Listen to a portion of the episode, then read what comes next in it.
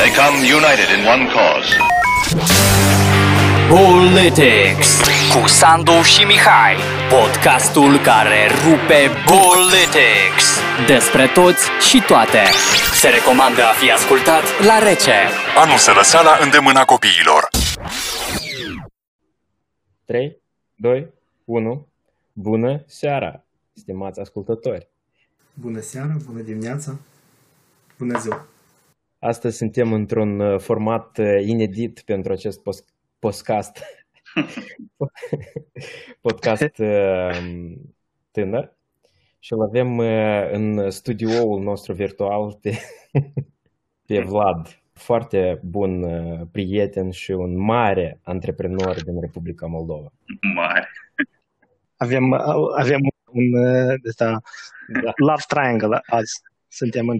Și acum puneți pe asta, pe fundal triugolnic, Carlos Dream sau cum era cânticul și ăla? Triugolnic, triugolnic. Triugolnic. Nu, mai bine puneți asta de la iluminați. Asta, triunghi. Ochi. Da. da, Vlad, vrei să zici vă două cuvinte pentru da, ascultătorii noștri? Uh, pentru mine asta e un format nou. Eu, cum Sandu a spus, sunt antreprenori mari, în ghilimele, eu sunt antreprenor mic, doar că vorbesc mai tare de obicei decât trebuie câteodată. și, sincer, asta e primul podcast și prima experiență mea, experiență de podcast și chiar îmi pare bine că o fac cu voi. Partenerul meu de afaceri, David, visează foarte mult să facem un podcast și temele de corupție, anticorupție, chestii mm. triste, să le lăsăm acolo. Să le discutăm, dacă voi azi discutăm o temă mai serioasă și importantă și mai puțin populară, dar eu cred că foarte bună discut. Eu sunt antreprenor de șase ani. Eu am uh, două localuri în Chișinău, Smokehouse și Taproom. Noi ne bazăm de uh, bere craft, artizanală, locală, bere mici și mâncare sud-americană, mai, mai special barbecue și Tex-Mex de la Texas și Mexica, tacos, quesadilla. Acum activăm într-un format mai restrâns, sper să rezistăm aceste crize. Da, Așa, așa să, nu, să nu fac reclamă, dar de fiecare dată când vin în Moldova, eu nu mă smoke să beau și mănânc. Dacă, dacă ceva, eu cred că... A, da, apropo despre localurile din Moldova, am văzut uh, și tu ai fost puțin activ pe Facebook cu localul și la interesant din Moldova care... Păi din a plăcut dar din a plăcut reclama asta, știi? Vrei să te duci în uh, oraș, să ieși în oraș și vrei copilul cu tine să meargă. Tu îi zici că nu se poate, nu primești copchii acolo, legi copilul cu bunica și te duci și... Dar el nu e în oraș, el e, el e aproape la Ulm undeva acolo. Da, e spre Strășeni, mă tincă, nu? Da, să-i sud, sud departe. Nu, nu e vorba de ce mesaj au transmis ei, dar e vorba de cum l-au transmis. Deci e normal că uh, localurile sunt stare să-și aleagă oaspețe și acolo au un concept destul de interesant de fine dining, dar modul în care l-au transmis ei a fost Băi, uite, uite, eu, eu îmi pun, eu îmi pun plan să mă duc până la dânsi să văd. Da? Eu am fost la, la o cu Olivia tot, la fine dining în Moldova, oh, la Mețo. Pe lângă, pe lângă că l-am uh, văzut pe un um, așa, un om care nu-mi place mie să nu intrăm în politica moldovenească. Acolo, băi, mâncarea, mâncarea nu. Nu, tu... Nu, nu, mă, nu mă laud, dar eu am fost la câteva restaurante Michelin prin Europa și prin Asia. și eu, nu. eu acum observ în internet, dacă îmi permiteți, deamă, dacă am început la tema asta, tare mult țară în apărarea localului spun că Păi ei au un concept, ei au niște reguli, ei au așa, e fine, e ok, tu poți să ai reguli, e ok să ai reguli, tu ești antreprenor și normal că tu poți să alegi ce și cum. Important, unu, mesajul, doi, să corespunzi. Din păcate, la noi nu există, eu, părerea mea pur subiectivă, conceptul de fine dining, încă pentru că uh, sunt mai multe chestii, inclusiv birocrație, lipsa de, produs, de produse foarte calitative. Tu, Mihai, ai cu ce compara, pentru că ești în Londra și acolo conceptul de fine dining, în și de dining. Da, eu, eu, am, eu am să intervin o leacă că da. eu sunt o leacă cu prostimea și să explicați o leacă ce înseamnă fine dining pentru oameni care mănâncă la, ca și mine la Andes.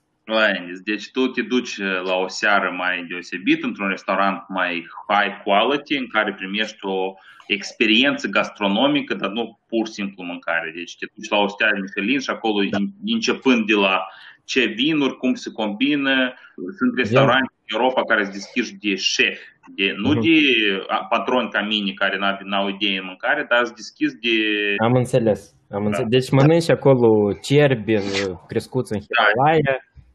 Ok, nu, exagerez, dar eu, eu ți-am zis, eu, nu, nu, nu, exact, e, e, e, poate așa o leacă în curs că, uite, eu cel mai tare și ne-a plăcut din tăti în care am fost, a fost cartof, un cartof, știi, un banal cartof făcut, și, dar el a fost așa făcut cu diferite adausuri, cu diferite sosuri în care exact îți, e, e de experiență mai mult, nu e despre mâncare, nu te duci să, să mănânci, dar e, îți umami. Ai auzit de noul gust, nou umami. Știi, este sărat, chiparată și este umami. Umami este plăcere, un fel de când primești plăcere de la mâncare. Și că ciocolată cu icre e unul din cele mai simple desenă și cașcaval cu anceusuri. Iar e alt cel mai simplu de a miere, da? provoca uh, umami. Aici e desert în Anglia, cașcaval cu miere, cu aluni și struguri. Așa poți ah. să alegi meniu de obicei. Apropo, să explicăm la ascultătorii noștri un restaurant din Moldova, din cum îi zici când Poiana, eu am scăpat? Vinăria Poiană. Da, Vinăria Poiană au pus un Dar post pe Facebook care o explicat că e... Păi, nu știu. Da, căutați, căutați pe Facebook și vedeți și despre și acolo, dar ei, așa, a fost un, un caz mai special. Dar e ca, e ca, știi, nu e la temă, dar e la temă. Uh, cum crezi, omul care a scris avea o poveste în spate? El Eu... e chiar așa iubitor de copii, uh, poate o, a fost totuși el cumva acolo afectat de șeful lui. Eu cred că acolo mai mult e vorba de un pic de elitism, Pafos. da, și mulți oaspeți cred că s-au uh, plâns patronilor și ei cred că au hotărât că așa să fie logic. Iar eu, eu înțeleg, nu înțeleg forma mesajului, dar mesajul am înțeles. Eu cu copiii mei acolo n-am ce căuta, voi de tot vedeți și voi. Nu cum spun, eu cred chiar și dacă să nu ai copii, sunt forme și forme de a transmite un mesaj. Exact, exact. Eu cred că cea mai mare problemă a fost e forma de a transmite mesajul. Eu nu cred că acolo a fost o problemă mentală, eu cred că a fost o, poate un, nu știu, SMM manager inapt care nu știe cum să transmită un mesaj. Cineva a spus scrie și el a scris și asta a făcut. Ei, tot, în cazul dat, îi vorbesc de antireclamă, antireclama tot e reclamă, dar eu nu știu cât de tare o să-i afecteze pe ei. Eu cred că e să aibă clienți mai departe. Încetișor, încetișor să, temem la, să trecem la tema discuției noastre. Da, da, dar ne-a fost interesat, știi, că totuși noi vedem mesaje, noi vedem una, dar sunt totuși oameni acolo. Eu înțeleg, eu înțeleg pafosul, înțeleg inexperiența unor oameni în marketing, care în Moldova cred că e foarte la temă și inexperimentat exact. și șef. cred că tu te întâlnești cu mulți și din uh, instituțiile oh. publice. Eu tot am fost inexperimentat când am început. Între noi trei parteneri când am deschis localul, apoi experiență de restaurant a avut numai MET, două săptămâni în Tipole în America, atât. Dar acum ceșor, ceșor cu dorință poți să devii bun la asta. Da, da dar îți place să mănânci?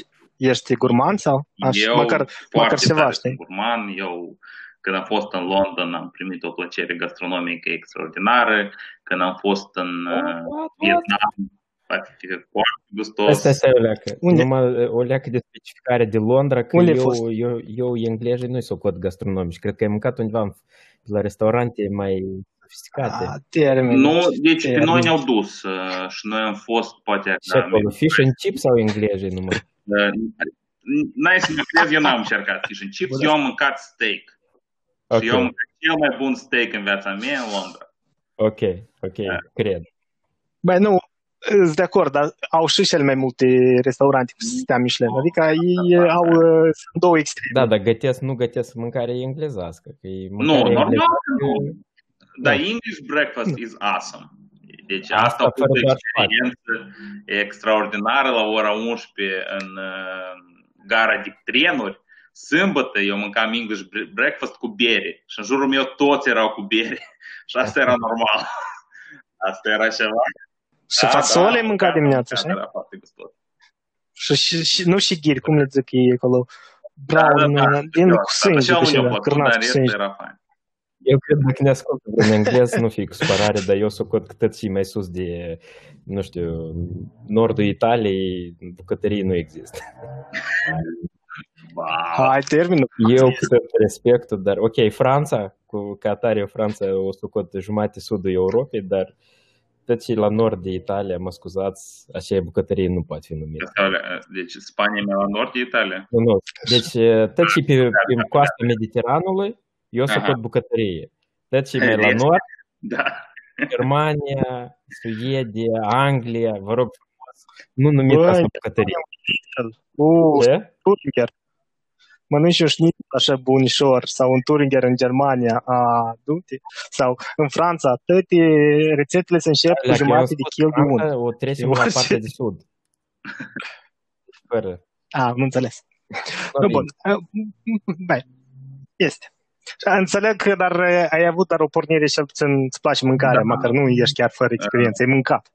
Deci, noi, noi când am început, noi, nu Știți să era, mănânci. da, nu, nu era conceptul de uh, că vrem să deschidem un smokehouse sau un restaurant barbecue, dar eram de deci, deschidem o, un loc, un spațiu în care se adună antreprenorii moldoveni cu idei care poate să pornească, să găsească suport oarecare în, uh, în ideile lor, în investiții, în, uh, să poată să dezbată niște lucruri și citișor în citișor asta au devenit uh, smokehouse pentru că am vrut și să con- conectăm și niște mâncare și bere. Și la noi sloganul, dacă știi, barbecue, beer, community.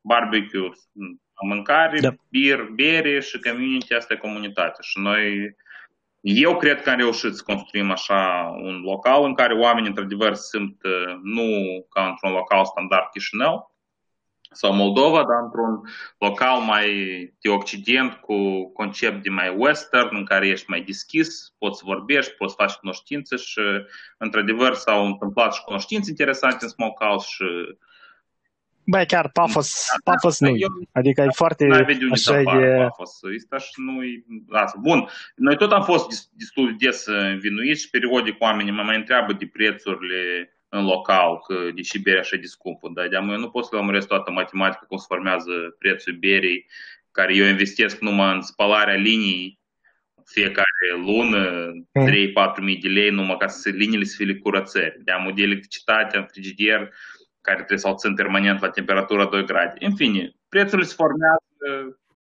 Știu că în Republica Moldova există foarte mult uh, uh, negativism față de, de antreprenori. Nu de antreprenori, dar Prețuri de mari. că oamenii încurcă bossul și directorii cu antreprenorii. Da. Vreau să, să știu, adică să înțelegem care este partea cealaltă, a ceea ce se vede, nu se vede. Da? Nu se- Și oamenii câteodată își imaginează că un antreprenor asta e uh, ceva cu care are, nu știu, BMW și uh, își bate joc de, de câini și măți, nu știu pentru ce am spus eu asta, dar uh, ideea este că antreprenorul este o persoană care își asumă riscuri până la urmă. Exact. Eu asta cred că am vrut uh, discuția noastră care tot să ajungem la dânsă să discutăm. Ajungem, ajungem. Uh, uh, Da, nu- Conceptual, ce înseamnă un antreprenor? Deci, primul și primul rând, pe lângă lucrurile bune, de, de pasiune, idei, uh, foc în lăuntric, asta e decizia de a-și asuma riscuri. Deci tu riști. Tu, într-un moment în viața ta, iei o decizie să riști cu tot confortul vieții tale care ai avut până acum, un job, un uh, universitate, prieteni, casă, un ritm de viață și să riști cu tot asta ca să începi ceva în ce tu crezi foarte mult. Și asta am riscat eu așa, pe lângă faptul că tu mai riști cu niște bani, uh, mulți riscă cu mulți bani, uh, unii riscă cu, își minimalizează riscurile ca un investor, deci tu riști. Și asta e primul risc care tu îl bagi acolo și viața ta se schimbă, uh, în cazul meu, 180 de grade, 100 de procente. Deci ritmul, ritmul care a fost până la antreprenoriat și după a devenit uh, mai uh, altfel minimum, dar eu pot spun și mai rupt, și mai stresant, și mai emoțional, și mental uh, a, a Păi da, da asta, asta cred că e și ideea. Cred că aici așa să ajungem așa la discuții, știi? Riscurile astea care le, le faci tu zi, zi cu zi, cum crezi că te afectează? Sau pui Foarte. mult suflet în râsele deci, sau uh, treci... Uh, pentru ascultătorii noștri vreau să spun că deci, tot ce o să povestesc eu aici și o să, exper- să spun niște lucruri personale ca antreprenor, asta tot e subiectiv. Deci poate eu sunt unicul antreprenor emoțional și uh, mental uh, mai deschis la minte în Moldova, dar poate nu. Eu totuși cred că oamenii uh, trec prin aceleași lucruri ce am trecut și eu și pur și simplu nu se vorbește. La noi deoarece tema asta destul de tabu, noi vorbim despre sănătate mentală, deci nu nimic. Nimic, nimic. Eu am avut mai multe tangențe de la tema asta din diferite perspective și nu se vorbește, nu se știe, nu se discută, noi suntem educați să tăcem din gură. Ia ca tu amăjești. Eu am găsit research-ul teta meu cât l-am făcut, da, am găsit o pagină a Ministerului Sănătății care, să zic, cum, cum e site-ul, cum se cheamă. Asta, asta te pune old2.ms.gov.md oh. Au făcut site, au făcut unul nou de și l-au pus pe ăsta old și asta e public, asta e, eu, eu pot să o lăs în astea. Și au zis că s-a marcat Ziua Internațională a Sănătății Mentale în da. 2000, nu știu când. Bun, scuzat. În octombrie. Atât, atât, atât este. Ceva, ceva tot zici pe Nicu. Da, ceva e. o pagină. Și 1034 da. de fișiere au fost făcute. Asta e serios. Dar în câți deci, ani? Eu spun că oamenii caută, dar nu pregăsesc uh, ceva util. Uh, eu, uh, înainte să, să, să intrăm în istorie mai serioasă, vreau să vă spun prima mea istorie care eu m-am întâlnit cu sănătate mentală personal, înainte de antreprenoriat. Deci, în, eu la 19 ani, eu am câștigat o, un training în Estonia. Prima dată am zburat în viață încolo și am fost în tineret acolo, leadership, mm. Emotions, promotions, nu, ca de obicei. Și evident că acolo au fost traininguri, noi ne-am adunat deja seara după training să stăm, să discutăm, să comunicăm între oameni internaționali. Și cum de obicei comunică? La o leacă de alcool, 19 ani, eu știi cum, consum normal, ne-am așezat să ne jucăm o joacă la băut, uh, se numea Kings in the Beetle. Deci, cu orice carte care o iei, bei. Estonienii, da, estonienii nu prea consumă bere. Ei no. consumau uh, un fel de tonic, de ăsta Reva, muie, stare populare, știți? Oh, da, da, da, da. deci Jaguar, Rev, ceva de tipul ăsta. Și noi, eu am consumat mm. destul de mult, eu nu mai țin minte cât, dar asta a fost uh, o cantitate mare. M-am cucat la ora 5 dimineața, m-am trezit la 7, am fost o zi întreagă la training uh, și după asta m-am cucat iar pe la 1 noaptea și știți în momentul ăsta când tu adormi, e ca de-am adormi, adormi. Și că în mm. ultimul moment îți apare în gând, în gândul meu apare atunci, Vlad, tu mori. Și creierul meu îi se pare că organismul meu moare și el trimite uh, semnale de uh, trezire organismului și eu mă trezeam așa răsuflam, mi se pare că inima bate foarte tare, dar ea nu bătea tare și mă culcam înapoi și iar. Deci eu uh, cu asta m-am chinuit uh, 3 ani de zile în fiecare noapte de la 5 la 20 de chestii de astea. Deci asta pe urmă eu am citisem și găsisem explicații, asta au fost atacuri de panică Uh, cred că a fost o combinație de lucruri că eu prima dată am zburat și foarte tare mă, tem, mă temeam să zbor, că eram foarte obosit, că eram foarte emoționat într-o țară nouă, plus cred că drink-ul ăsta și de atunci eu nu mai beau energy drinks deloc.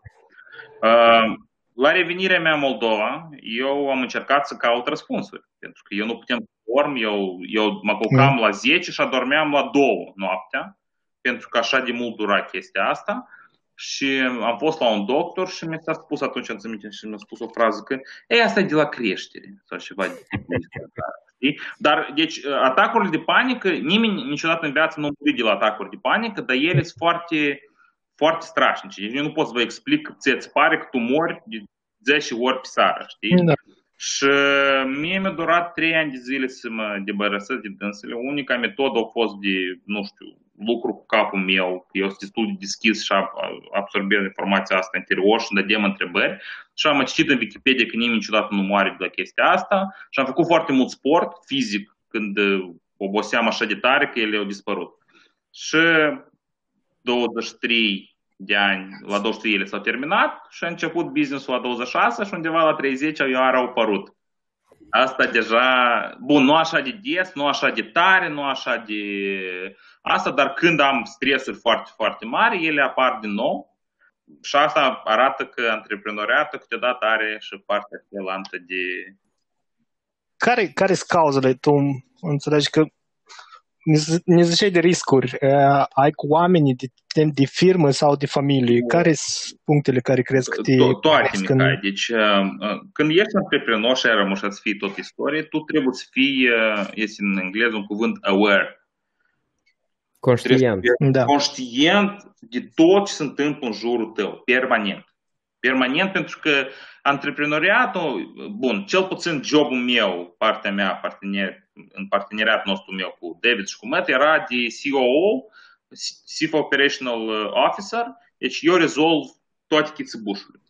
Și sunt chițăbușuri standarde, tipa, mm. tu te și fă acolo, fă așa, comanda așa, comanda și asta, care tot au partea lor complicată, pentru că tu permanent comunici cu oameni și oamenii de obicei scot din tine destul de mult. Dar este și partea că tu ești în local și trebuie să fii aware. Eu am să vă spun ceva, nu vă speriați tare. Deci eu personal am participat la eliminarea a patru incendii în smokehouse. Mici incendii. Okay. Toate din prostie omenească. Deci... That's ok, nu, nimic da? grav nu s-a întâmplat. Uh, unul a aruncat uh, țigara în uh, bec unde forma și a uitat de dânsa și eu, deci, uh, ca tu să înțelegi, când tu ești așa de aware, eu sunt fum. Paranoia se conectează. Unde fum? Unde fum? Dar nu, și, și întreb uh, lucrătorii, este fum? Dar nu-i fum, băi, de normal nu-i fum. Dar zic, este fum, unde fum, unde fum? Am găsit fumul. Ardea tomberonul. A doua oară era a pus friteuza, fritiurniță, friteuza, fără ulei și da. a conectat-o în, în, în priză. Și uleiul okay. cel vechi a început să ardă. Mm. Și el se apropie de mine, lucrătorul meu, care nu stare fericit de dâns, se apropie de mine și zice, a, Vlad, acolo arde ceva. Mamă dragă. Da, și ca tu să înțelegi, deci astea sunt, eu, noi antrenăm da. pe ei. Noi tot avem uh, de astea are, eu asta protocolul știe, el știu. Dar el, automat că este, există alt om la care poate să dea responsabilitatea asta și tu intri în bucătărie, tu vezi focul, ce faci? Și tu ești permanent battle ready, știi? Pac, ciuc, ai stâns, tăți afară, l-ai ai deschis, ai făcut asta și pe urmă răsufli. A treia oară era unul a pus-o uh, tot în cadrul bucătăriei, o luat o hârtie pe care a pus hot dog și în loc să o pun în, uh, în uh, microvolnovcă, mă ajutați. Microunde. Pe două minute, o pus pe 20 de minute. Și tot așa, eu wow. sunt fum. Și într-o, dar ei lucrează, dar fumul ies, înțelegi? Fumul ies, știi? Și zic, wow. what Ce se întâmplă cu voi și ies? Știi? Și toate, astea sunt uh, lucruri foarte mici care vă le spun, dar de obicei cu impact și ele se întâmplă permanent. Și asta e starea mea uh, de când am început localul. Deci tu ești permanent battle ready. Și ce firefighting ai chiar. Firefighting, nu, când nu... să, să înceapă o bătaie în smokehouse, trebuie și ready. Poate să strângă lumină, trebuie și ready. Poate să fie zamăcane electricitate, trebuie și ready. Poate să vină un uh, uh, dista, cum o cheamă, uh, care ne tare îmi plac. Uh, Fisco? Lucrătorii statului, bravo. Control bravo. fiscal. Și tu tot trebuie permanent să fii battle ready. Nu, nu, dar asta zic că uh, pe tine, adică marele stres care ți-l induci și firefighting nu la direct, da, dar la figurat. Da, adică tu ai de rezolvat exact. multe lucruri care exact, nu sunt planificate exact. și nu deci sunt... Nu, nu la, la teoretic, dar chiar în practică. Sunt lucruri care se întâmplă. Și asta, eu v-am povestit trei istorii, dar ele sute de istorii de astea. Deci când se întâmplă lumea asta, e că eu dimineața mă trezesc, tot normal, mergi ziua de lucru și se întâmplă chestii de astea multișoare, astea sunt complicate, sunt mai simple. Și când tu vii acasă, creierul tău e battle ready. Da, el e anxiety da, și tu te gândești, da. blin, dar eu am stâns focul și ăla. Mm, dar acolo îi țin minte cum trebuie să fac asta. Dar dacă să vină cineva să, să-i fură banii, dar, dar lucrează butonul și ăla. Și e că tu concret, permanent te gândești la chestia asta, că tu ești, creierul tău nu poate să iasă din modul ăsta. Poate să iasă, cum credeți, dragi colegi, și poți să faci tu seara când vii acasă ca să nu creierul ăsta să nu lucrezi așa. Nu e Ei, adevărat, nu. nu ajută băutura. Marihuana? Băutura, băutura. CBD. Nu, nu, dar apropo, uh, am o, să nu facem reclamă la alte lucruri și nu avem copii, sper. Dar, uh, apropo, pentru uh, anxietate și stres, uh, CBD oil. Super, dacă ar ajută. fi legal în Moldova. Cine e? CBD oil? CBD oil, Ah. uh, cannabis, Ah, ok, cannabis ok. oil. Da, e partea numai de CBD, care nu e THC ăla care te face să visezi. Ok. Uh, Partea care e bună. Nu știu, adică nu sunt psiholog și nu mă dau, dar mă, tu ai probleme cu Ah, a delega nu. responsabilități? Deci încă o lecție învățată dur destul de. Deci noi am încercat să delegăm și am Da. avut manager peste manager, Da. dar lecția care am învățat-o eu, uh, una mai dură, nimeni niciodată nu o să-ți iubească business-ul tău mai mult ca tine. Deci asta e imposibil. Eu am încercat și motivarea și și și nimeni. Mhm. Și asta cred că e problema, iar eu cred că există alți antreprenori care nu au problemele astea și asta, dar vedeți că Smokehouse și Taproom sunt localuri care au fost construite pe bază de comunitate.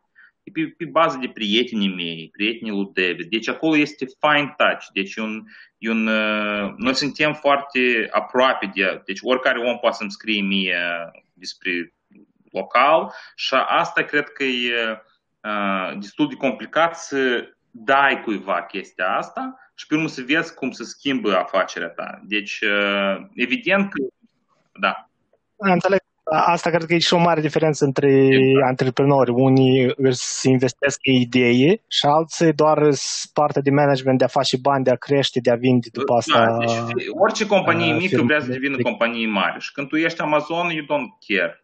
Deci Mm. nu prea ai treabă de și se întâmplă acolo jos, știi? Dar când noi suntem așa micuți, aici trebuie să fie permanent control, pentru că uh, Smokehouse a fost, a fost construit pe lângă faptul că e uh, barbecue beer community, mai este și partea cu anticorupția, mai este partea cu uh, să vorbim foarte mult și despre multe lucruri, știi, și oamenii confundă sau uh, brandul Vlad, David, e tot e brand Smokehouse. De asta noi avem destul de mari probleme, dar acum încercăm și eu într-adevăr încerc să deleghez pentru că la un moment dat nu mai pot. Deci nu, nu mai...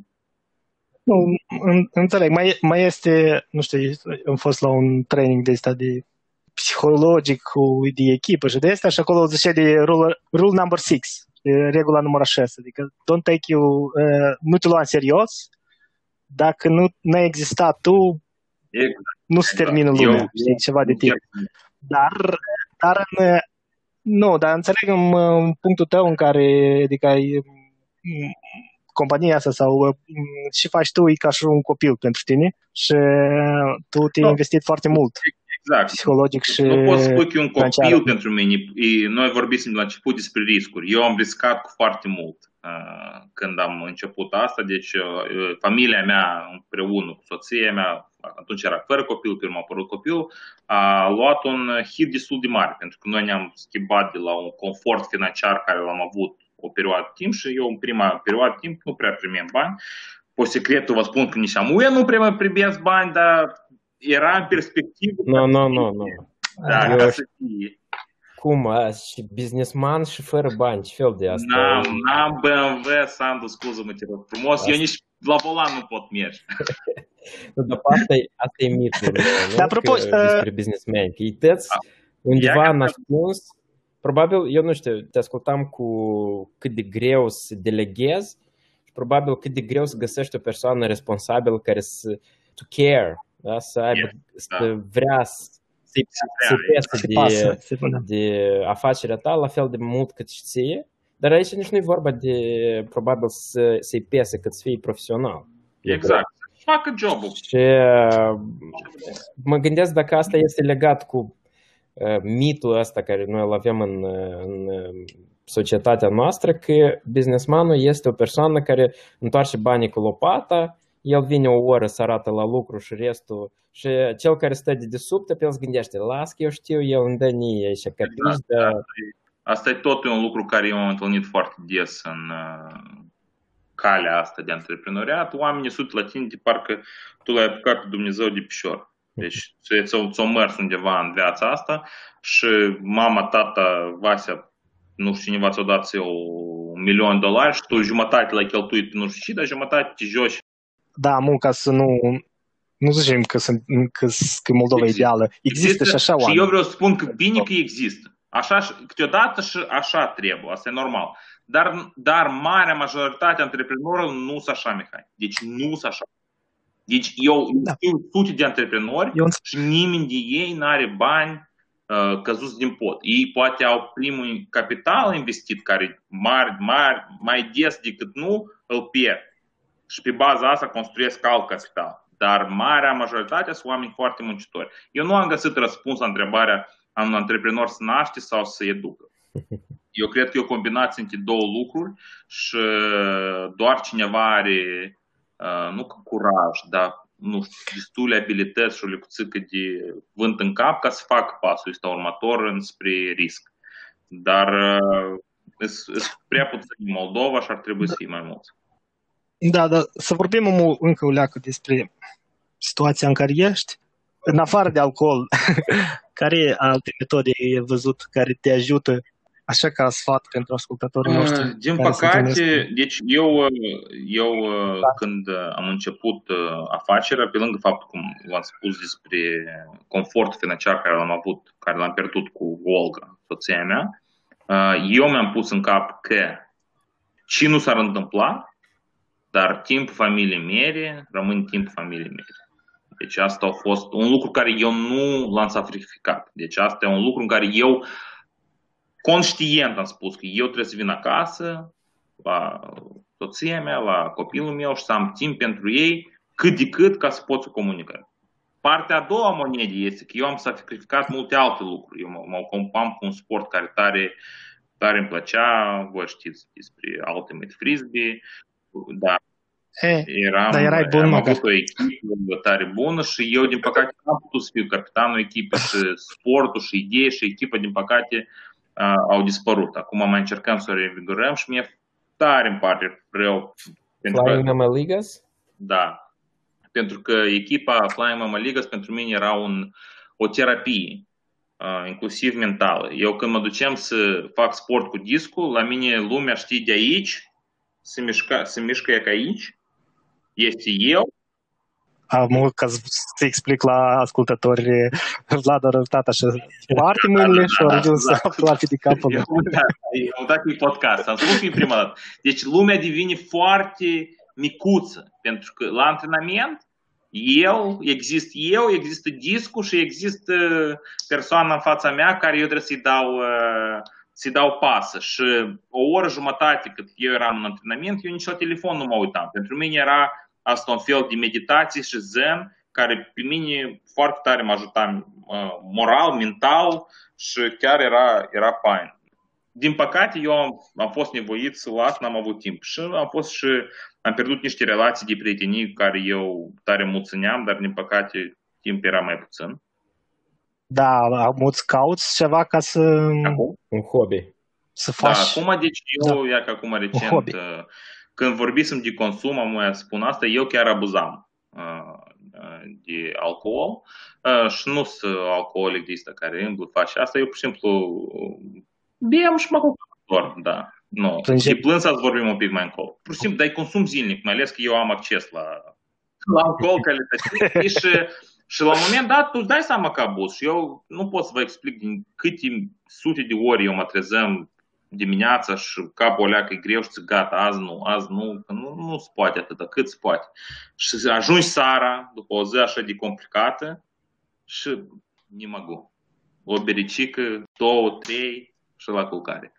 Și asta e riscul foarte mare, pentru că, într-adevăr, arată că el te ajută să adormi, el te ajută să micșorezi lumea asta până la micuț, dar pe urmă, efectele lui sunt mult mai negative decât este. Iar eu nu, nu agreiez beț, nu beț, fiecare decide singur, doar că abuzul există și el vine de la probleme mentale, în cazul dat, anxietatea mea, stresul meu, depresia mea, care a apărut în, în, în, în timpul ăsta. Nu, nu, e, nu e totul e așa de rău și negru, doar că sunt probleme și asta trebuie de discutat. ce ține de sfaturi? Ce sfaturi eu aș da? Deci sport, eu acum am început să alerg și pentru mine asta am găsit o, încă o formă de meditație. Alergatul îl urăsc, Doamne ferește. Dar, dar, în moment ce eu mă opresc de alergat și următoarele 30 de minute, deci parcă e, nu știu, mare pentru mine în care eu mă calmez și, într-adevăr, creierul tău fizic a lucrat și el simte bine și tu te simți chiar bine. A doilea rând, odihna. Odihna importantă și odihna deconectată, am în vedere să te duci la mare, să te duci la munte, să te duci undeva. Asta e foarte important. Mulți antreprenori uită despre chestia asta, ei pur și simplu nu se odihnesc și pentru că tu ești permanent în mișcare, ești permanent conectat, tu ești permanent în... Tu vrei să faci ceva, tu ai energie asta și câteodată tu devii burned out, inclusiv și în cap, mental, și evident că trebuie de odihnit, de găsit timp pentru familie și odihnă. Trei, delegarea. Eu încă n-am reușit așa de bine deleghez chestiile astea, dar mm. evident că trebuie să construiești o echipă în jurul tău care da. te ajută, te, te înțelege, te motivează să, să devii mai bun. Ai putut discuta problemele astea cu partenerii tăi? Uh, o parte, o parte da. nu. Uh, ai avut altul ascultător, posibilitatea da, să ai un alt ascultător, asta te Nu, bun, ascultătorii e una side, dar să rezolv problemele un pic altfel. Deci ascultătorii e soția mea uh, care e acolo permanent mm. și a văzut tot procesul ăsta și dacă e nu m-ar susține, păi eu cred că nu, nu aș mai face chestia asta. Dar cu partenerii mei am discutat, dar vezi că și este un pic și diferență de cultură. Ei sunt doi americani, eu sunt moldovan, eu sunt mai deschis la la discuții de este, ei nu chiar înțeleg. Eu nu, eu nu, nu, sincer, prin experiența mea, eu nu am avut uh, discuții foarte lungi și dezbateri la tema sănătății mentale, că foarte puțini oameni sunt gata să deschidă ce deschid eu, spre exemplu. Foarte puțini alcoolici poate să accepte, zic ea, că eu sunt alcoolic. Nu, Statul, eu, eu nu da, nu Eu asta am vrut să spun, în sens că când vorbim de alcool, alcoolism, cred că e alt nivel totuși. Nu... Da, nu e alt nivel. Eu, da. Iar eu simțeam că eu abuzez, asta e ideea. Și eu mi-am dat seama și m-am oprit. Dar uh, alcoolismul are diferite forme, Sandu. Eu vreau să spun că ei, sunt forme urâte despre care noi știm, dar sunt forme nu urâte. Sunt oameni care sunt super funcționali ziua și seara n-ai cu cine. N-ai cu cine. Și când citești definiția alcoolismului, acolo scrie, pe lângă faptul cât abuzezi alcool, acolo și scrie că dacă asta îți încurcă your daily life, viața de zi cu zi.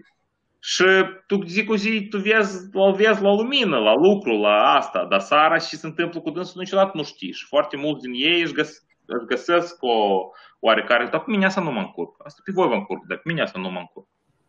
Și atât. Greu să observi problema în care tu, tu noți. Dacă ești alcoolic, e greu să percepi că ești alcoolic. Exact.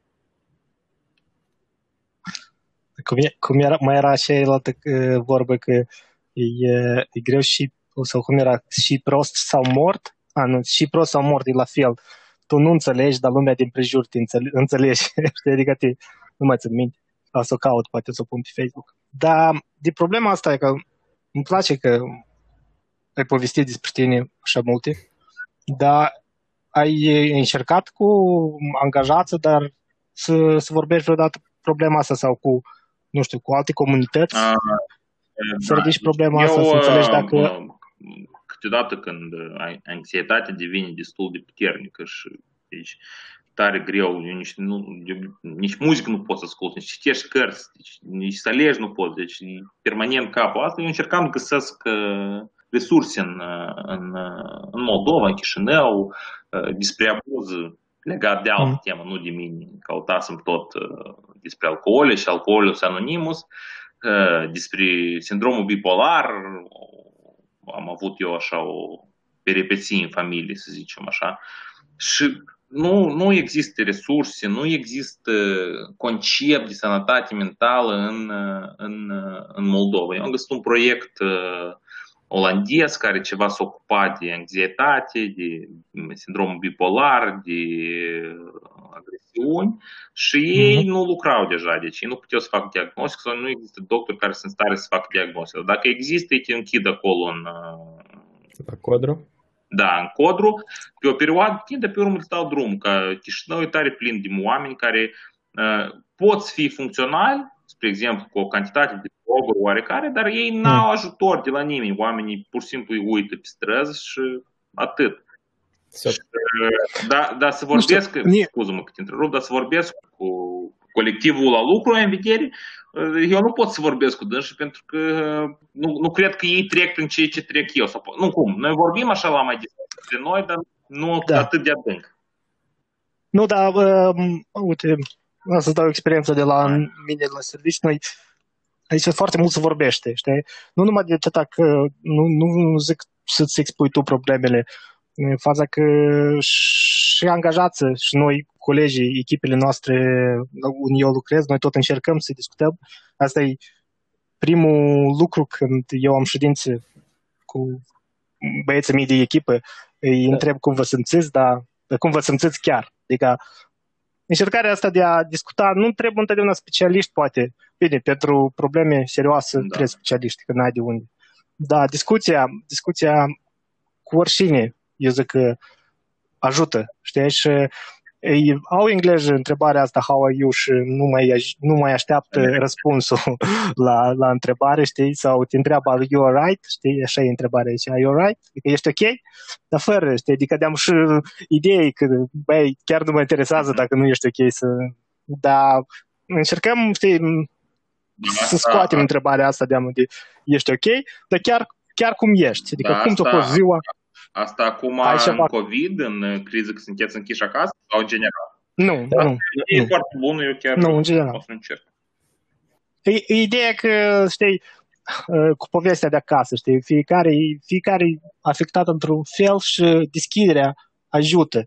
Eu înțeleg că, da, mm, poate angajații tăi nu sunt interesanți chiar de, și de problemele tale și de asta, dar poate pe dânsa să-i ajute dacă, dacă se expună, dar poate n-au altcuiva cui să n-au o să ții așa înțelegătoare ca a ta. De acord, nu, asta e, asta e o idee foarte faină. Chiar, chiar, e, chiar o să încercăm să o luăm în uh, meeting-ul nostru, să vedem cum o să meargă. Chiar e o idee interesantă. Și mai vrei să-mi zici, uh, ai zis că de plâns sau uh, vrei Mihai, să zici Tu plâns ești și- amuie tot ca pe și noi? jurnaliști, obligatoriu. Eu, eu odată am spus tema asta la un jurnalist și zic că asta s-a întâmplat și el a zis că yes, asta și așa e de crută, tu trebuie să spui mult de plâng, bărbații și nu nu, nu, plâng. nu.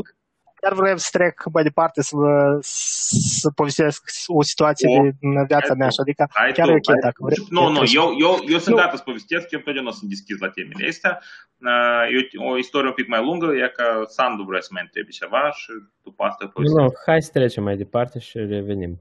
Nu, eu zic că povestea Ei, la- asta ta o, o, o lăsăm pe, poate pentru un Eu alt uh, n-am, episod. băie, eu glumesc, eu, eu sunt gata să povestesc. Deci, uh, voi știți, noi în 2008 am avut o luptă cu pretura. Dacă, nu știu, Sandu cred că știi da, bine. Da. Da, deci acolo era o situație destul de complicată, eu vreau să închidă, birocrație, noi am ieșit uh, public, s-a întâmplat și s-a întâmplat, am ajuns la primărie.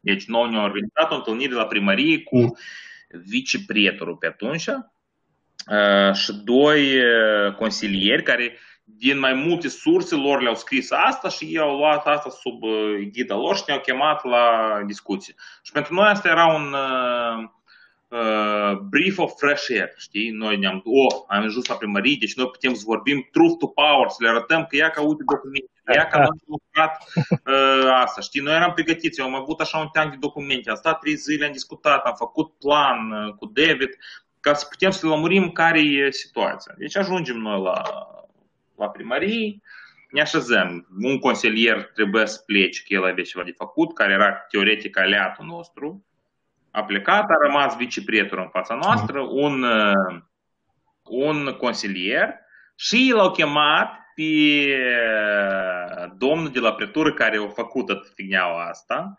uh, ei ne-au blocat să lucrăm noi și ne-au așezat în fața noastră și hai să discutăm. Și noi le scoatem documente și le arătăm. Ia că uitați-vă, legea 1 spune asta și eu, ia că țin minte. Deci eu spun, uitați-vă, există legea numărul ABC, ea ne permite noi să funcționăm. Și el se uită la mine și spune, da, păi eu am să găsesc alte lege care nu-ți permite să lucrezi. Și eu, eu mă uit la dâns cu, în ce sens? Și eu zic că "Bă, ia că există legea locatarul, nu știu cum acolo, zic, numărul care, zic, eu nu mai țin minte, dar eu ți-o găsesc dacă trebuie. Dar dacă încă nu lucrează, găsesc altul. Eu nu pot, și el mi-a spus așa, eu pe mei trebuie să-i protejez lucrătorii lui. Și e că eu atunci, deci lupta era destul de grea, complicată, eu țin minte atunci, eu am văzut în fața mea un perete care eu, personal, nu putem să-l trec. Deci eu avem în capul meu toate lucrurile, toate instrumentele, toată dreptatea. Eu sunt antreprenor. Eu plătesc taxe, noi lucrăm cinstit și eu știu câte taxe plătesc, înțelegi? Eu da. văd milioanele de lei transferate în bugetul, în trezorerie Moldovii. Oamenii ăștia, teoretic, lucrează în favoarea antreprenorului, în favoarea cetățeanului și eu sunt la mine și efectiv îmi spune că la orice argument, la orice lucru care el ar spune lor, el să-mi găsească ce să-mi spune nu și să nu-mi permit să trec acolo să, să lucrez. Și, deci, pe lângă faptul că pereții să nu putem să-l trec, eu, din altă parte, mai simțăm și o bâtă. Deci, un om, de vorbim de riscul la început, un om care nu are nicio vagă idee despre afacerea mea, despre businessul meu, despre viața mea, despre mine ca personalitate, despre mine ca antreprenor, despre mine ca om cetățean, are puterea totală asupra toatei muncii mele de patru ani. Eu nu i-am dat puterea asta. Cineva, cumva, el nu a fost ales de nimeni. El acolo stă ca un birocrat. Dar pot să te rog să spui încă o dată cine e persoana dată, că trebuie să-i facem o leac de public shaming. Uh, let's not do that, că no? el deja e, se pare că și în închisoare, dar eu nu, nu sunt sigur. Ah, în fine. What goes around da, comes around, da? Da, asta e unul la mână, de la mână, nu el e unicul care, e, el, logic, erau mulți și nu numai în perioada asta, dar multe lupte, uh, birocrații în primării, în preturi, în ANSA, în CNSP, în Parlament, peste tot sunt puterea asta asupra ta. Și este, este sindrom маленького начальника, știi? Eu la și, sindromul vachterului. Da, sindrom vachterului. Și în deseori când eu simt sindromul vachterului ăsta, eu zâmbesc la asta.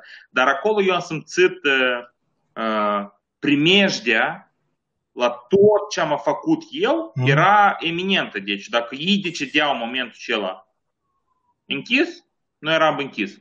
Tot am pierdut, tot se duce pe apa sâmbitii, noi falimentăm și procesul e destul de complicat după asta. Eu n-am plâns chiar la asta. Eu țin minte că eu am stat cu David, am băut două whisky, ne-am depresat, până la urmă n-am ieșit cu răspuns negativ sau pozitiv atunci, eu am venit acasă și eu, sincer spun, ultima dată înainte de asta, plânsesem eu, nu știu, 12 ani, 11 eram, când mi eram aminte. Și am venit acasă și Olga m-a întrebat și eu, soția mea m-a întrebat și eu am povestit despre chestia asta și în un moment dat, mine parcă tot a devenit un jur negru și eu am început să plâng în hohote, dar știi, știi, isteric, pur și simplu isteric, eu în hohote, copilul meu s-a speriat de mine, Olga nu știe ce să facă, în viața mea nu m-a văzut așa, eu plângem, eu înțelegem că eu nu asta, dar creierul meu nu mai putea de mai, deja să primească toată informația asta, organismul tot era la pământ și eu în hohote am plâns, cred că vreo 40-45 de minute. Uh, Olga, eu m-am calmat un pic, dar tot așa eram în, pe altă planetă. A venit fratele meu mai mare, până să stai de vorbă tot o oră jumătate și parcă tot m-am calmat, dar eu senzația asta cred că n-a să aud niciodată. Și uh, asta cred că e un risc destul de mare pentru antreprenori în Moldova.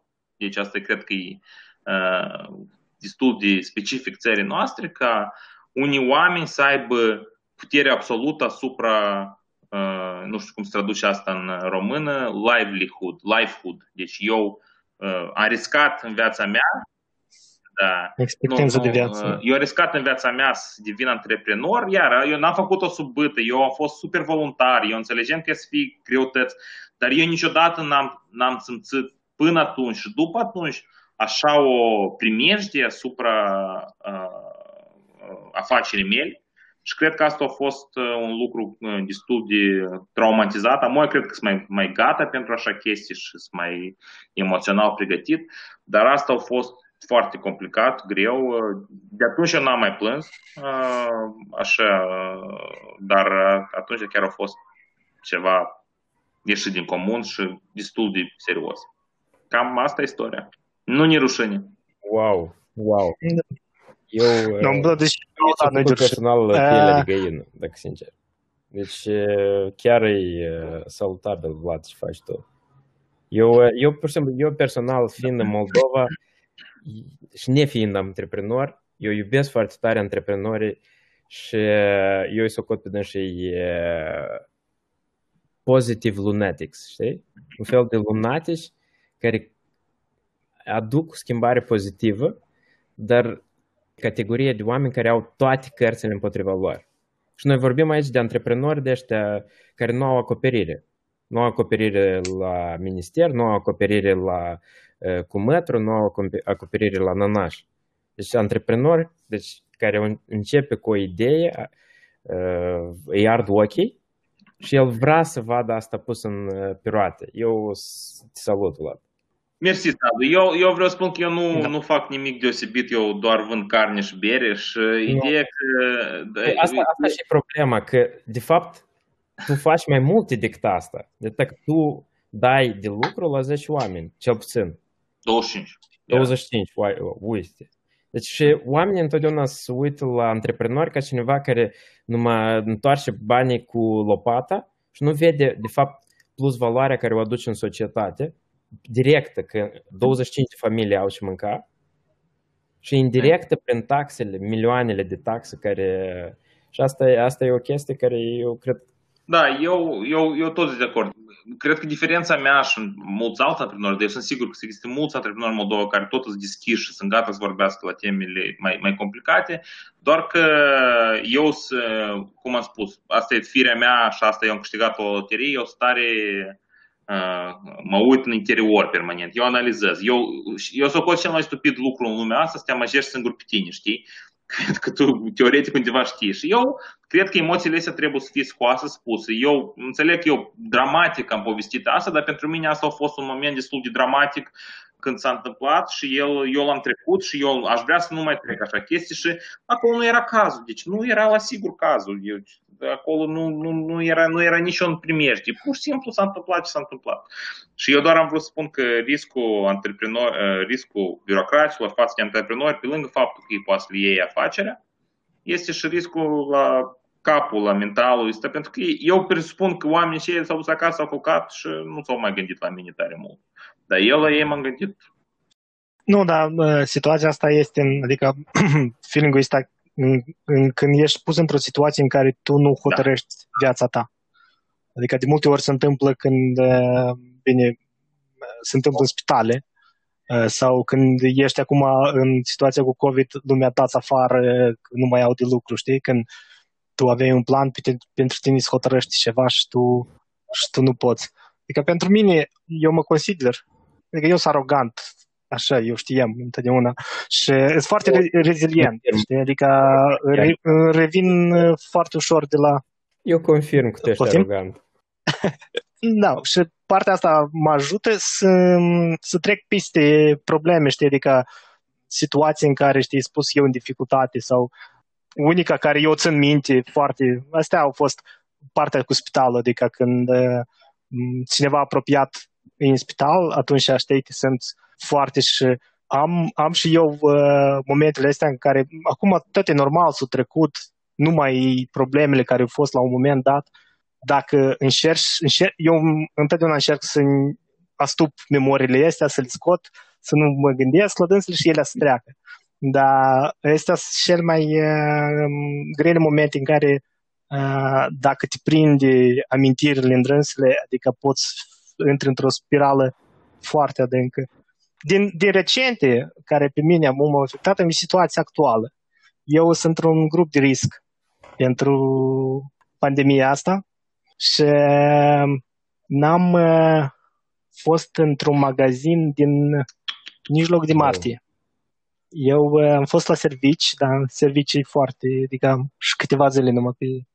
Și am mai văzut niște prieteni care tot sunt destul de izolați. Acum, eu trec pe lângă magazine, supermarketuri și eu le văd și eu deja am, eu, eu văd microbii din drâns. Eu nu văd uh, oameni, eu nu văd... Și eu înțeleg că eu asta trebuie să trec, știi? Că na, n-a să pot, trebuie să intru într-un magazin până la urmă, știi? Că n-ai cum. Da, faza e că știi, toată perioada așa când a început toată pandemia asta, nimeni nu știe ce se întâmplă, când erau toate cazurile pe creștere în lume. În Moldova am înțeles că tot nu s-au liniștit tare, dar... Adică era o situație în care nu, nu vezi și azi și mâine. Adică alt, altă situație care eu am avut-o și adică o retrăiești foarte greu e când nu ești sigur de mâine. Eu sunt omul cu planul pe 5 ani, știi? Și când văd uh, că la mine mâine nu se știe și și e altă situație în care, știi, te, te prins și te...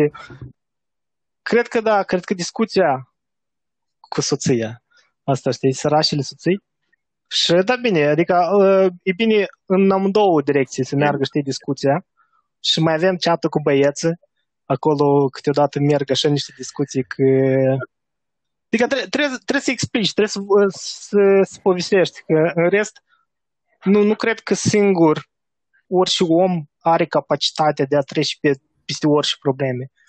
Sunt unele probleme cât de Superman ai și care trebuie să ceri ajutor și asta îmi pare, adică și pe mine și m-a ajutat altceva, că știi, să recunoști când greșești și să ceri ajutor. Da. Cât de... Eu vreau să spun că exact uh, trebuie să fie discuție dublă și există, eu le numesc gramat vodă, știi? Când uh, trebuie să bată, cum e gramat vod, Sandu? Paratresnet. Paratresnet, deci când bate tresnetul există oamenii ăstea. Eu când vorbesc cu partenera, dragostea vieții mele, Olga, asta noi, noi nu vorbim la nivel că ea primește toată presiunea asta asupra ei, dar e o discuție de egal la egal. Când vorbești cu prietenii, tot așa la egal, așa egal. Dar am vrut să spun câteodată, și asta se întâmplă destul de des când apar întrebări serioase, depresie, abuz, anxietate, sindrome diferite, acolo nu mai poți să ceri ajutor de la oameni, pentru că oamenii nu, nu sunt stare să te ajute. Trebuie, trebuie să există instituții adecvate în Moldova care poate să, să te ajute să-ți dea. Inclusiv eu mă gândeam să, la un moment dat era, chiar anxietatea era tare puternică la un moment dat că eu nu puteam funcționa o zi întreagă. Eu mă gândeam să, să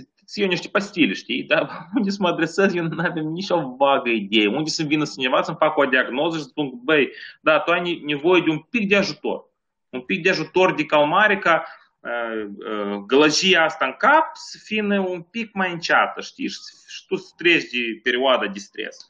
Dar, din păcate, noi nu prea avem uh, așa. Asta de obicei când te duci la medicul de familie, îți spui că, e că ai stres, oi, trebuie să lucrezi mai puțin, n-ați da sen. Și cam asta. Și că tu îi zici că da, eu, răspuns, da, mă apasă, nu, nu, nu, sen, mergi. da, răspunsurile astea știi standard că e greu. Ei, las că și mai ghim. E, las că și mai ghim.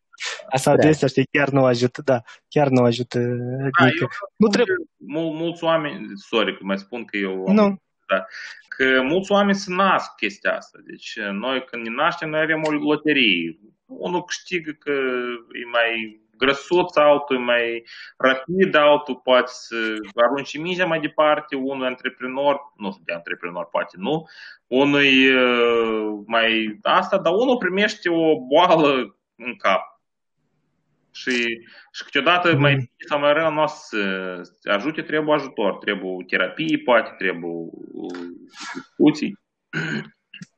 Nu vorbim despre privilegii la unii oameni, da. că e o discuție da. separată care e, trebuie să o avem la voi, la voi câteodată trec de astea, am am despre privilegii. A, apropo, Sandu, eu am vrut, eu am, când toată săptămâna mă gândeam, eu am vrut să spun că în sănătatea mentală, asta e un lucru care ție personal să-ți placă cel mai tare, în sănătatea mentală, bărbații sunt mai discriminați decât femeile. în Moldova, da, și worldwide. Nu, nu, dar asta e, asta e corect, că e numărul 2 e... Noi, noi suntem așa educați în toxic masculinity, în care că tu trebuie să-ți uh, rezolvi problemele singur și de vorbești despre așa teme de plâns și de uh, asta nu poți. Tu ești bărbat. Tu ești născut bărbat și ai testosteron infused și trebuie să iei niște greutăți, bei o pivă și să rezolvi întrebările. Nu, uh, ca să Eu nu ne... cred că am existența... mele față. Uh, sorry, Mihai, spune. da, să nu negăm existența problemelor mentale la orice gen, aici noi trei bărbați. Uh, da, da, e- Ok. conform statisticilor, suicidul e pe locul 2 pentru bă- bărbați uh, între parcă 14-29 de ani în lume și adică n- nu, nu poți ne- nega datele după, după accidentele rutiere. Un lucru mai uh, mainstream, uh, suicidul acum au devenit locul 2 pentru bărbați. Îi, uh, presiunea poate în plus care, care o avem uh, noi uh, să zicem. Sandu, tu vrei să zici ceva? No, eu am vrut să spun, pur și simplu, de toxic masculinity, probabil e o, e o temă bună pentru alt episod ca să sară Hmm. scântei. Dar, da, eu, sunt- eu sunt de acord cu partea că poate bărbații să... Eu personal am uh, o, un fel de... Eu văd problema asta cu discuția, cu că bărbații tot au probleme, că... Dar asta este o chestie naturală ca fiecare naturală și aici mă refer biologic, științific, dacă, dacă o să că- găsesc articolul, o să-l, o să-l linkuiesc. Dar uh, bărbații, într-un fel sau altul, au problemele date din cauza că așa e din la natură și într-un fel poate chiar este ok ca bărbații să, să vorbească pur și simplu cu alți bărbați. Sau, uh, deoarece eu, eu de fapt acum mă gândesc la o problemă de, uh, din uh, copilărie, care acum este la modă și foarte mulți copii, băieți, copii, băieți, sunt diagnosticați cu acest, acest um, nici nu știu cum să-i disorder sau disorders, de genul, hiper, da. hiperactivitate. Da. Da, deci noi uh, acum vorbim, dacă să tot să vorbim de... Pur și simplu nu înțeleg de cum de la antreprenor s-au ajuns la bărbați. Nu, noi nici practic nu suntem bărbați. Eu am spus că asta e bun, asta merge discuția mai departe. Continuu, continuu. Eu, mă Uh, înțeleg, eu deodată nu sunt de acord cu tine, dar hai zi. Pur și simplu, există... uh, Atenție, noi acum am deviat de la tema principală, antreprenori și problemele mentale ale antreprenorilor, care eu cred Da. că nu țin de gen și nu, nu încurcăm uh, mămăliga cu jumerele. Uh, da, E foarte corect punct. poftim? E foarte corect punct, da. Ca să... Uh, și pur și simplu am- deviem ca să, așa, o paranteză foarte mare, că ajungem pe urmă, să nu ajungem la extremități care eu nu vreau ca să obișnuiesc pe nimeni sau poate uh, să par ignorant, dar mie personal mi se pare puțin exagerat când uh, băieți de 6-10 ani sunt diagnosticați cu hiperactivitate și sunt uh, picicuiți cu uh, tranquilizante. Deci asta socot o aberație modernă și de acolo, de exemplu, să, să ajunge uh, la discuții pe urmă despre toxic masculinity și nu știu ce acolo, păi, da, păi bărbat. Sorry, dar există anumite uh, principii naturale, biologice, care te face într-un fel sau în altul. Și logic există o anumită uh, m, cum se numește, o predispunere a bărbaților să fie mai diferiți. eu, eu încerc să găsesc cuvintele cât mai neutre. Să nu dezduiești pe nimeni, eu am înțeles. Eu cred că putem să definim ca antreprenor. Eu doar am vrut să zic un point. Tu ai dreptate, da, există biologie și există naturală. Eu aici două puncte vreau să spun. Că unul, lumea s-a schimbat de când am fost noi în uh, peșteri și acum nu e necesitate de asta. Și al doilea lucru, uh, tu corect ai spus, suntem predispuși și în același timp bărbații sunt predispuși la locul 2 de suicid în lume. Asta, și- da, da, tu poți zici că, well, they die, știi, dar asta e... Eu, eu sunt, uh, deci, uh, eu cred că bărbații au probleme și doar, doar că eu nu, uh, nici nu știu cum să spun că mm, să spunem, nu m-am pregătit cu argumente pentru a, a fi discutate acum, dar uh, ideea este că bărbații plâng, uh, bărbații poate sunt puțin mai agresivi și poate sunt mai mult agresivi, sunt într-un fel sau în altul, dar, uh, pur și simplu, I was triggered by uh, cuvântul toxic masculinity. I knew, eu știam de Așa că eu recunosc că asta este slăbiciunea mea și e o chestie care am vrut să scot de acolo. am ieșit din zona de confort și Da, dacă Noi de de o discuție interesantă care eu, eu am, Da, eu am da, foarte da. mari rezerve față de Da, această e ok. idee. de asta suntem cu idei diferite. Dacă vreți, eu pot să vă povestesc Dar- despre uh, uh, sănătate mentală în uh, situația COVID-ului. De... Da, eu, eu chiar aș vrea să, să revenim, adică nu, nu vreau să deviem pe teme political correct, ca să fie timpul și pentru dânsele, uh, dar vreau să, să vorbim că, mai ales că m, toate chestiile astea publice, ele se discut foarte mult și se dezbat și se sfădesc oamenii și se împacă și iar se sfădesc, dar uh, anume partea asta de sănătatea mentală în Republica Moldova și inclusiv cum este o cum este viața unui antreprenor în Republica Moldova, deoarece eu socot că, e că despre asta se vorbește foarte puțin.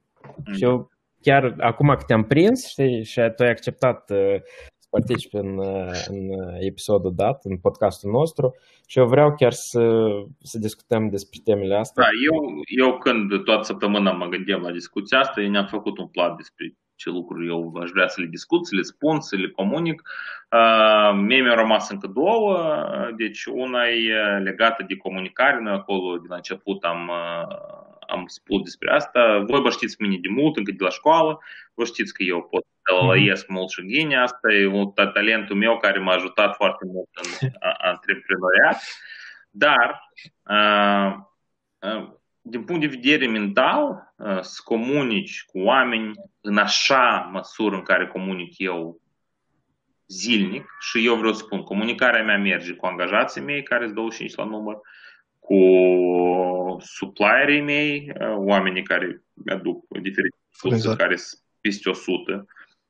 Deci comunicarea cu oaspeții. Eu până la COVID, în fiecare vineri mă aflam uh, de la ora 6 până la ora 2 noaptea în Smokehouse, pentru că asta aducea un lucru benefic Smokehouse-ul, vânzările creșteau, oamenii vedeau că există unul de proprietare în local, asta ducea un touch mai interesat pentru o seară de vineri. Și evident că tu comunici cu oaspeții, cu angajați și tu permanent trebuie să dai de la tine. Deci eu sunt așa de vorbăreț și eu comunic cu oaspeții, cu asta și trebuie permanent să uh, inventez idei, cum să vorbești mai frumos cu partenerii, cum să nu intri în conflict, conflict de escalation. Eu am avut conflicte destul. Eu, eu odată în viața mea scriu uh, o carte care se numească Vineri seara în Smokehouse. Deci am istorii de două cărți. cred.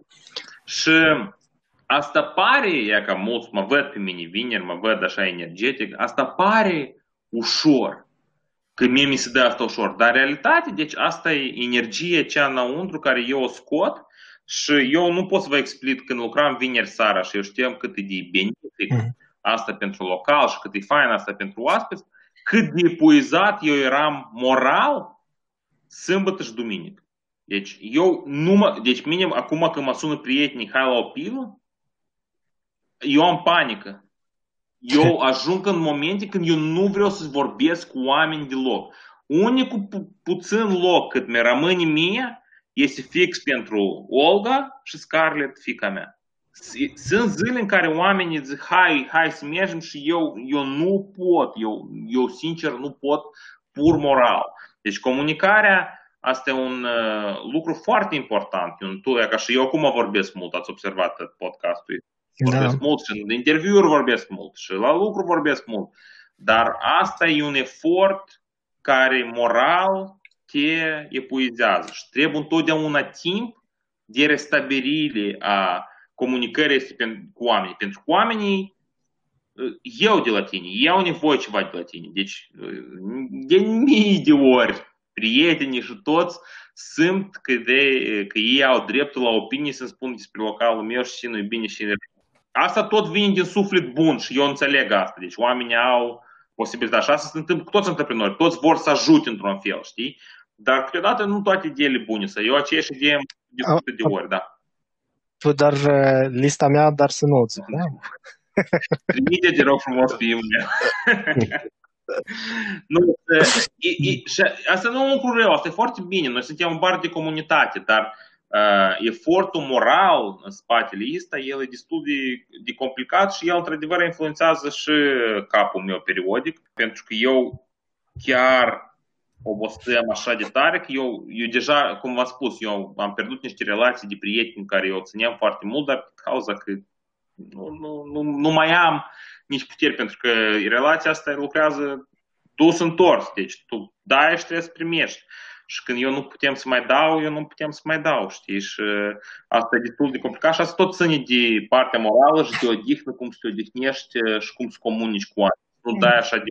Da, comunic- comunicarea, mai ales cu străinii, te consumă mult asta, da, asta e fără dar și poate și mai ales că trebuie să având adică o responsabilitate, nu că ești pe drum și te legi de oameni. Fiind reprezentând ceva, asta sigur te consumă. Dar ai avut și părți stresante aici sau uh, de obicei? Uh, uh, dacă vrei, dacă vrei să povestesc despre deescalarea conflictului, am o istorioară interesantă în care, deci eu, la noi în Smokehouse s-au mai întâmplat bătăi ca orice pub în care se consumă alcool, dar foarte, foarte, foarte rar. Deci s-au întâmplat în toți 5 ani, cred că maxim de 4 ori și de acolo era destul de grav, dar, în fine, odată doi străini s-au bătut, doi străini în Moldova, nu doi moldoveni, dar doi străini uh, americani erau. Uh, odată tu la cât ai făcut? Odată s-au, bătut, odată s-au bătut din cauza că unul a vrut să pună Linking Park, dar altul a vrut să pună System of a Down și nu s-a înțeles. Probleme serioase. Da, serioasă. Dar era într-o seară, eu vineri lucram și este masa mea în față și acolo stătea un grup de tinerei ruso-vorbitori undeva de 23 de ani și în partea asta erau moldoveni, română-vorbitori, de, tot ambele grupe erau moldoveni, dar română-vorbitori și o leacă mai în vârstă, 33-35 de ani. Și la un moment dat chelnerul meu se apropie și spune, da, ceva se întâmplă, că iau conflict. Și eu mă uit pe dâns și ei, ei beau de-am în, jur, în jur de 6 ore. Deci, sincer, 6, 6 ore la noi asta trebuie să poți să bei, știi? Și mă apropii. A, noi cred că am bătut 6 ore. Nu, nu. Da, voi da, voi da, cu, cu nuntă, da, apreciez că ați bătut. uh, dar, uh, mă apropii de ei și zic ce se întâmplă. Și aici istoria așa, deci grupul ăsta în care erau băieți, ei de erau pieți și unul era îmbrăcat într-o cămașă frumoasă. Și el vrea să întrebe pe cineva care nu-i băiet, uh, de cămașa lui. Și se întoarce în partea asta și vede domnișoara care era grupul Island de rusă vorbitor și întreabă domnișoară, domnișoară, dar ce credeți despre cămașa mea? Și aici băiatul care e tânăr, care e prietenul ei, care tot deja au consumat o perioadă de timp, să uită la dânsul și zice, слушай, не разговаривай с ней, я в ответе за нее. Deci nu vorbi cu dânsa, că eu răspund de dânsa. Dar este, cum vorbești cu mine? Și se începe, evident, că și asta. Și eu mă apropii de dânsa și zic, hai să găsim un numitor comun, o masă să vă așez, hai să vă asta. Evident că ideamul nu vreau eu. Și eu mă apropii de și zic la ambele, zic, voi înțelegeți că voi amuia n-a să mai găsesc numitor comun. Hai să facem așa ca voi să, fără să găsim un, cumva, știi? Urma urmei am găsit eu uh, numitor comun cu ești mai... Dar, dar iar, eu vorbim cu grupul separat. Mă duceam la moldoveni care în română vorbesc, că băi, uite, tineri, băi, și atragi tu atenție, nu trebuie pași, nu și cu tine, hai să fumăm o țigară, hai să fumăm o țigară, hai să fumăm o țigară. Și la mă zice că, nu понимаете, они dacă mai bătrâni, poate nu înțeles, nu trebuie să vorbești așa. Dar aici este și trebuie să-i ții, ții. Și tot asta tu trebuie să faci ca să descalezi. Îi scot pe ăștia la fumat, de-am îi trimat acasă, aici să aprinde unul, aici rusul, nu rusul, dar ruso-vorbitorul moldovan, iese după dânsul, special, special iese afară ca să-l antagoneze, dar tu trebuie să stai în fața lor ca să nu se întâmple o bătaie. De barul vede că există un conflict, deci tu trebuie să stai așa că așa vreo 45 o oră eu am bandasat în jurul lor ca ei să dispară. Și când se duc așa, s-o duce, că așa, și îți pare că e așa, știi, uh, de simplu, dar tu permanent ești pe muchii de puțin, de cuțit. Dar dacă îi vine omul să dea una în cap, știi? E că a venit în cap chestia asta. Și eu țin minte că eu am stat o oră cu dâns și am alergat așa și așa, i-am trimis pe ambele grupuri acasă și m-am așezat și eram stors. Deci eu eram, eu am simțit că eu eram ca o strună. Și zâmbiem și tu n-ai să mă vezi pe mine atunci și eu zâmbiem și dăcem o glumă și am pus o bere și o reducere. Numai să nu se întâmplă ceva și a să le pară și lor rău și mie rău. Dar eu vă, vă amintesc, ei acolo beau șase ori. Deci ei erau Da. foarte și foarte beți. Acolo foarte greu să găsești numitor comun cu acel om în acel moment. Și eu vorbim și eu îți minte senzația asta de strună, strună eram. Și zic, văleleu. Iar Eu zic, da, eu situația... când povestesc istoriile astea, eu uh, nu cred că toți fac așa ca mine, dar sunt sigur că sunt mulți așa care fac ca mine, să sunt antreprenori care țin la asta și conflicte este apar peste tot și, și nu numai în uh, antreprenoriat, dar și în diferite lucruri. Doctorii, uh, da, închipuți poliția cum lucrează în fiecare zi cu așa oameni, dar închipuți uh, Nu, dar asta, asta îmi pare și rezultat, adică soluția ușoară la ăștia beți care... Aici violența e Da. unica soluție, că nu, nu, nu sunt... nu mult trebuie, acolo trebuie o cămașă, înțelegi? Nu, bine. Uh, Da. Asta e... Eu zic că a fost, a fost o discuție foarte interesantă. Mai lăsăm și povestioare pentru altă dată. M-a mai chemat? Uh, Normal. Eu cu cel mai normal. mare drag. Eu ne-am notat de și... Eu aștept podcastul, Vlad. Podcatul? Podcastul, podcast, Podcastul vostru. podcastul vostru, da.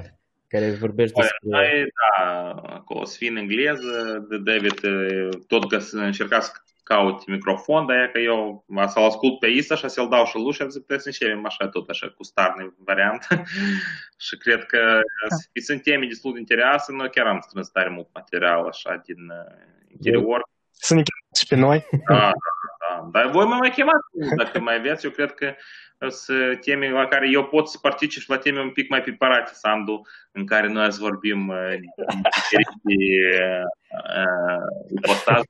Eu uh, tare primesc plăcere să vorbesc cu oameni care au păreri mai diferite de-a mea, doar că trebuie să fii argumentate atunci și eu să învăț ceva și să văd uh, și Vezi argumente lumina, da? fie auzite, că altfel e complicat. De atât, de atât avem și noi podcastul ăsta, noi cam, uh, cam diferite idei avem cu Sandu. Da. Da, eu Încercăm și eu noi am să... auzit în, în situații mai neformale. Cum am zis, trebuie și Victor Brăduțanu aici, așa aveți și... Dar noi, da. noi avem. Eu cred că dacă, dacă s-ar transforma chat-ul ăla în, într-un podcast, eu cred că lumea ne-ar, ne-ar bloca, Da, ne-ar raporta. Eu cel mai interesant urmă, după asta să, să înțelegi că, de fapt, acolo stau patru prieteni. da, da, da, da. da. Da. Bun, Mie mi-a făcut Mulțumim. plăcere Eu, foarte mare. Vlad. eu știu că am vorbit mai mult ca, ca de obicei, dar eu cred că am spus niște lucruri mai interesante, poate. Poate Da. mâine rău de ce am zis, dar de-am mai târziu. De mai târziu că e înregistrarea la noi. Da. mulțumim mult. Mulțumim mult ascultătorilor. Sperăm că a fost o seară, dimineață, după masă, când ne ascultați noi, interesantă. Eu cred că eu sunt crezut că Vlad o să mai vină la noi la emisiune. Da să vedea feedback-ul la, la asta, dar cred că mie îmi place. Voi Feedback, ne feedback, dar eu cred că tu când te-ai, te-ai pornit cu... Eu am lăsat întrebarea asta totuși în... Ai, ai răspuns ceva la început, dar uh, deja o las pentru data viitoare cu saltul ăsta, leap of faith, eu îl spun, îi spun, cu, din, de la om care nu e antreprenor. Pur și simplu, pentru mine asta e uh, o schimbare radicală de perspectivă, de Asta mindset. este o temă foarte interesantă, chiar pentru data Și viitoare. eu chiar uh, sper că noi o să revenim la dânsa și de asta te, să nu lungim discuția. Eu promit, solemn promit că o să mai vin. Dar eu încă mi-am notat o chestie și eu aștept cartea. Uh, și, Da. a, ia că ce vreau să spun, de, de um, chestia asta, de just do it, știi? Adică, Aha. ok, te gândești, aștepți, aștepți feedback-uri și, și noi tare, noi, din perspectiva noastră de creatori, între ghilimele, de podcast, adică creatori asta e, știi, tijolă e, tijolă e cuvânt, dar, uh, Suntem și noi, suntem. și, da, Sunteți creatori, nu vă asta. Deci da, așa dar trebuie. uh, Da. tot așa, la început, când să postăm, să începem, să nu începem, să dăm, să așteptăm feedback-uri. Dar pe urmă, știi, păi, pune-l acolo în public și vezi, s-a prins, s-a prins, nu, nu. Exact. Atunci cu podcastul vostru și cu cartea eu uh, o aștept deja. Eu, eu am luat cuvântul. Tu ai semnat sau nu, dar îmi pare rău. Bun, de podcast ce se întâmplă de carte, eu nu sunt tare talentat. Aici trebuie să ai talent să scrii. Da. Mie mi-a plă- plăcut, mai vorbim. Zi bună, seară bună, Noroc. dimineață ușoară, poftă bună.